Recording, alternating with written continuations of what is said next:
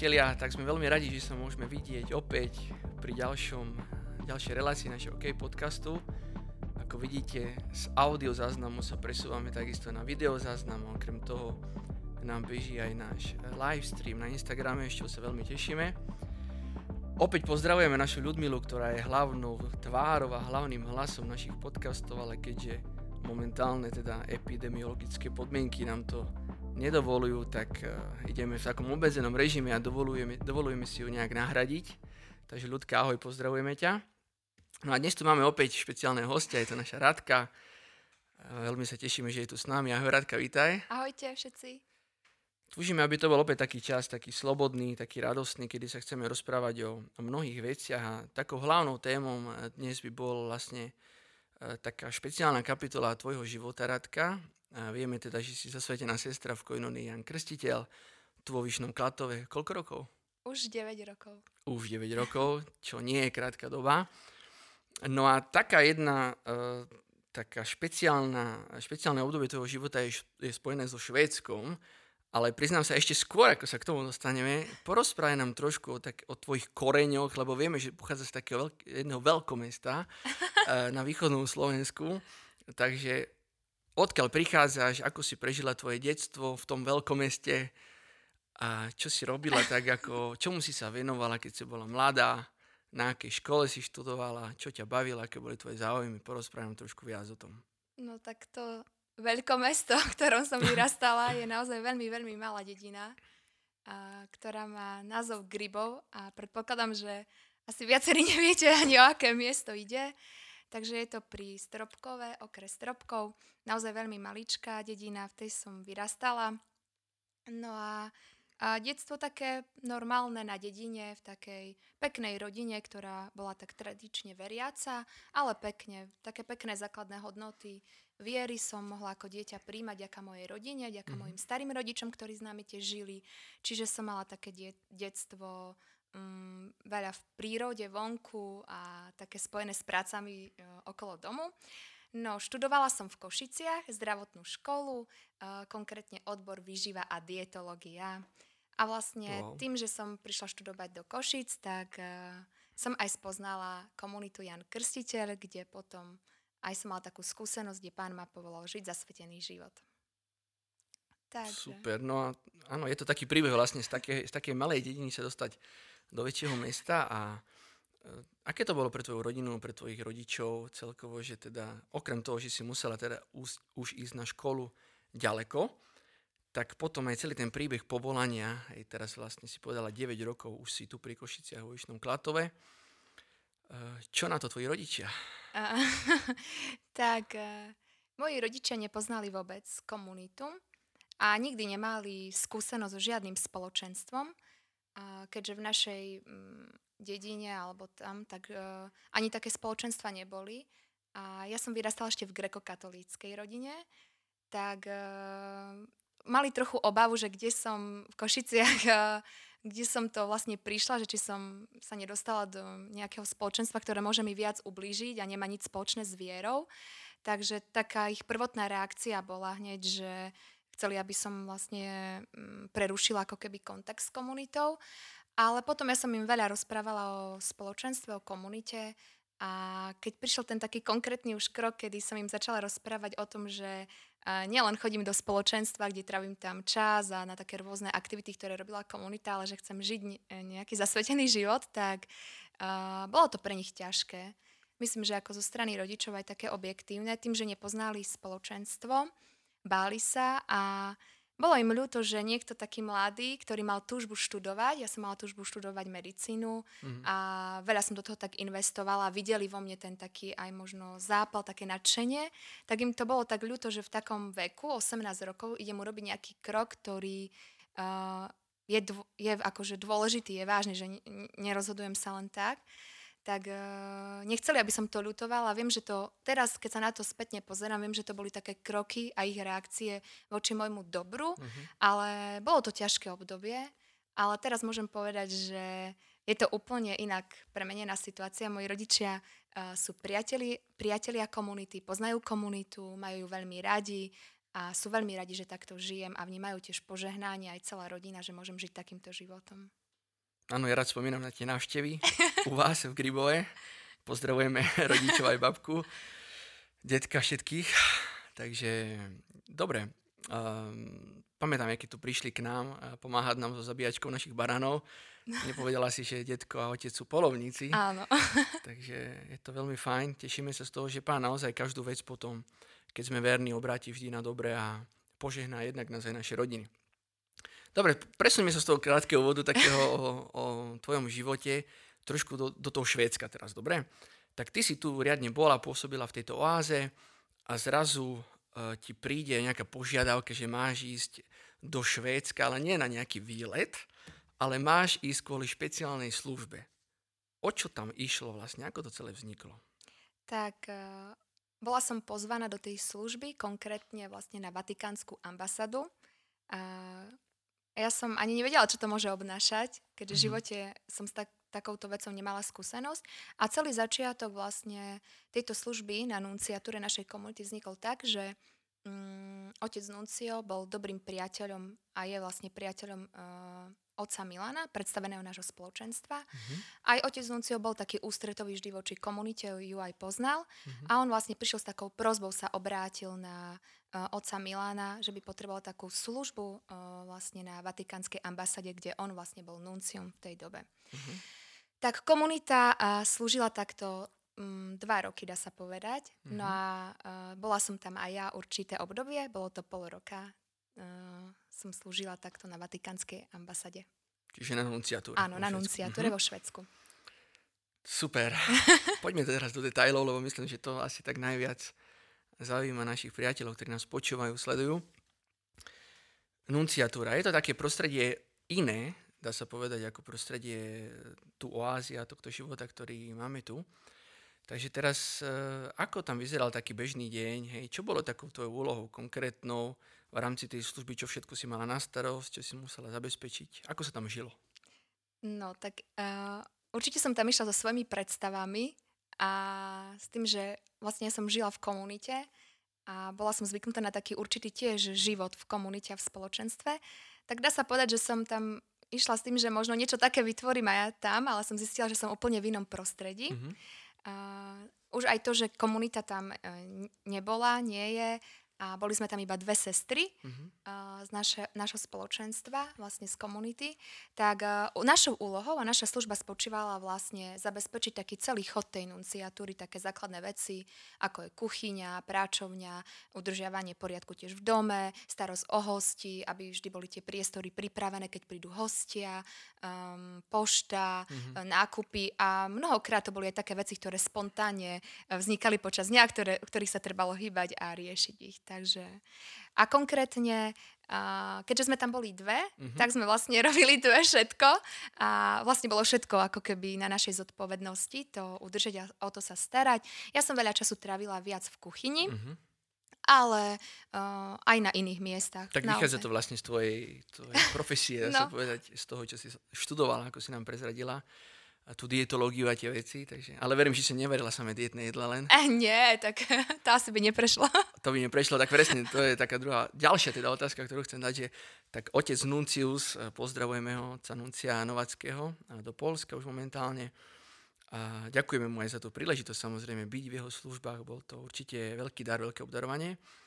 Uh, aký otec Nuncius? Trošku porozprávajú o osobe. Ja ho teda poznám tak viac z ďalky, teda, vždy, keď nás navštívil tak eh, mi pripadal ako taký človek veľmi príjemný, eh, aj odvážny, človek eh, veľkých priateľstiev, človek, ktorý sa nebojí vykročiť do nových vecí, ale ty ho poznáš určite o trošku lepšie, takže čo povieš na takú jeho osobu, na osobu oca Nuncia?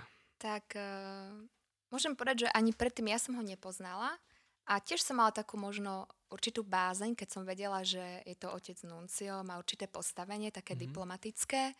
A tak e, som mm, nevedela, že aké to bude, ale môžem povedať, že je veľmi, to, je veľmi priateľský človek mm-hmm. a naozaj má vysoké postavenie a stýkal sa s mnohými ľuďmi, ale vždy bol človek, ktorý ako keby bol taký ľudský mm-hmm. a vždy chcel dobro človeku a ja som veľmi zakúsila z jeho strany prijatie, veľké také povzbudenie aj do môjho um, zasveteného života, vždy ma v tom povzbudzoval. Priateľ bol a veľké bohatstvo som mohla z jeho života čerpať, jeho takej viery a duchovnosti, keďže on bol aj v iných krajinách ako Nuncius, tiež poznal zaujímavých ľudí, ako ja Jan Pavel II a, uh-huh. a tak, sa mohla, tak sa môj život mohol vďaka takejto osobe tiež obohátiť. Uh-huh. A môžem povedať, že je to veľmi naozaj priateľský človek, ktorý má rád aj naše spoločenstvo uh-huh. a um, rád s nami trávil čas, rozprával s nami a to bolo veľmi pekné. Mm-hmm. Dobre, k svetému otcovi Janovi Pavlovi II sa ešte dostaneme. Tam myslím, že si nám chcela niečo povedať, také, takú pikošku nejakú. A dobre, čo sa týka teraz toho jedla, ešte poďme tam, hej, lebo otec Nuncius je Poliak teda, a ty si varila, ty si teda Slovenka a vieme, že na nunciatúre teda pôsobili aj ľudia, ktorí boli z Talianska. Teda ako to bolo, ako sa to dalo všetko tak sklbiť, tie tri kuchyne, dá sa povedať, dokopy, pretože nemusí to byť jednoduché, hej. My máme radi halušky, potom Poliaci možno pyrohy a kabanovsky, Taliani zase ich cestoviny. Ako to fungovalo?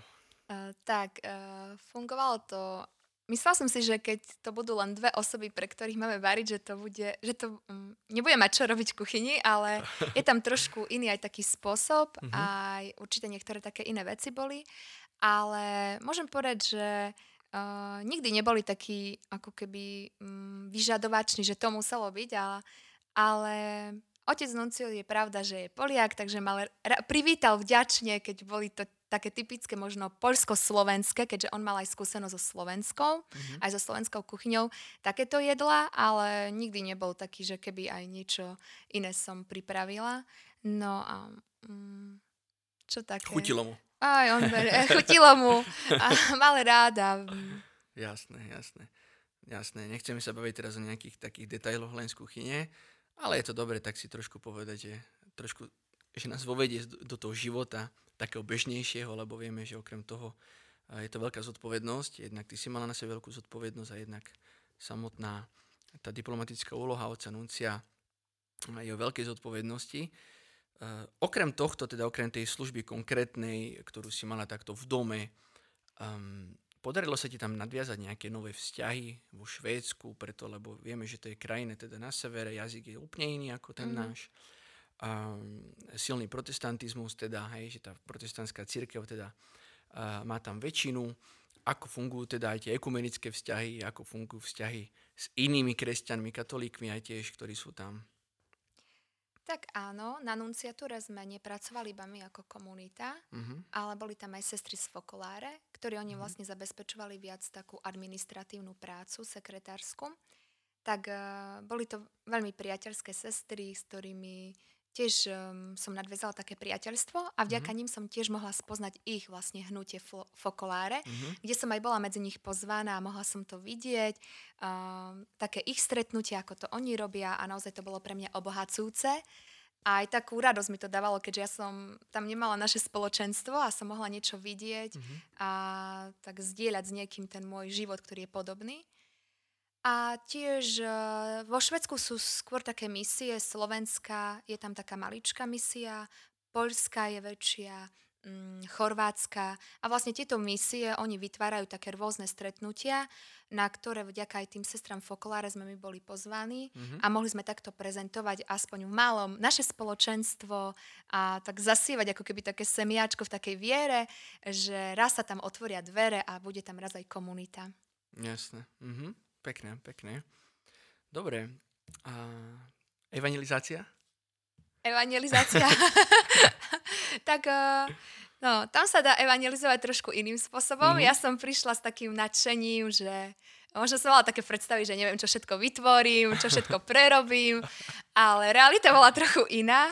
Uh, už len samý fakt, že uh, inak išiel ten deň a boli sme len dve sestry a ja som veľmi chcela taký komunitný e, život vytvoriť na tej nunciatúre, ale myslím, že po týždni ma to hneď prešla, som zistila, že vlastne nejde o to, mm. že naša úloha je teraz iná, mm. aj iná služba.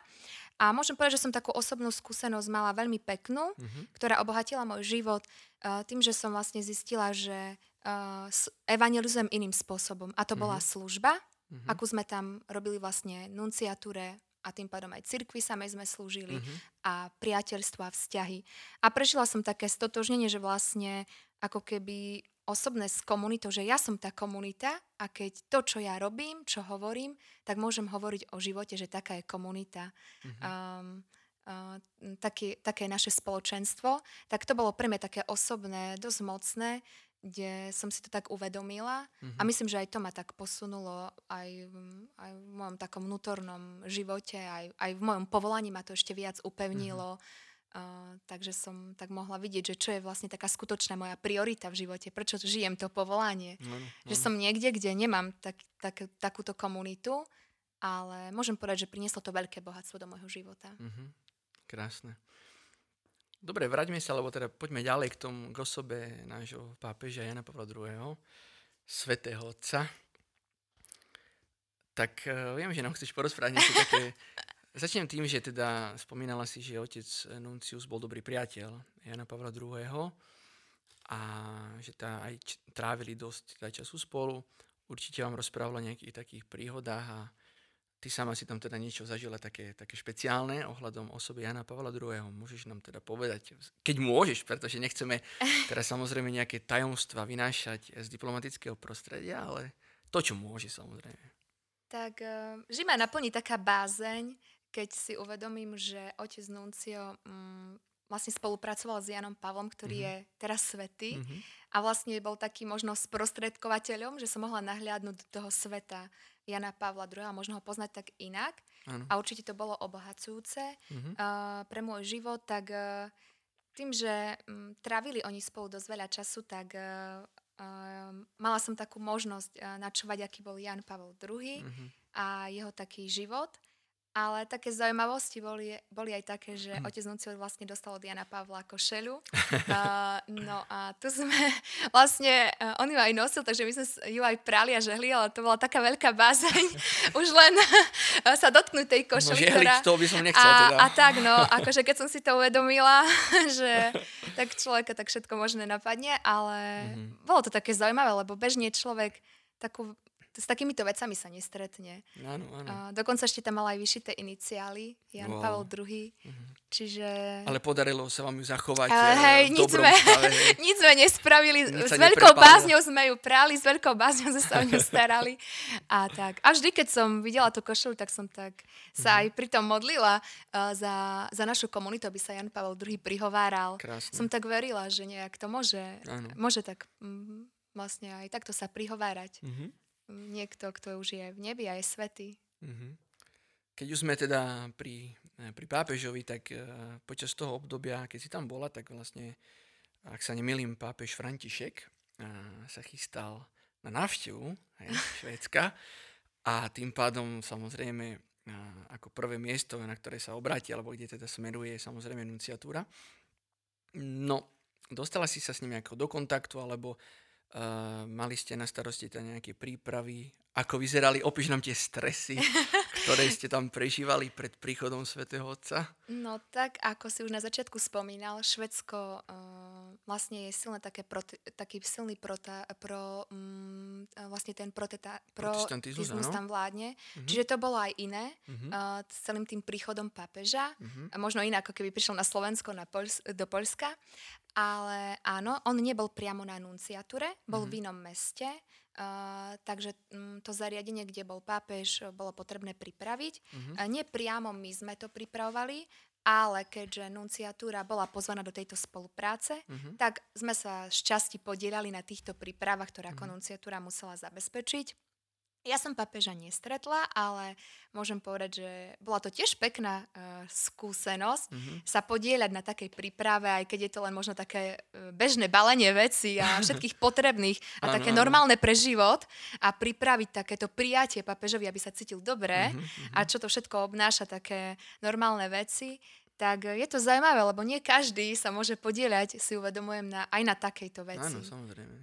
Mhm, pekné.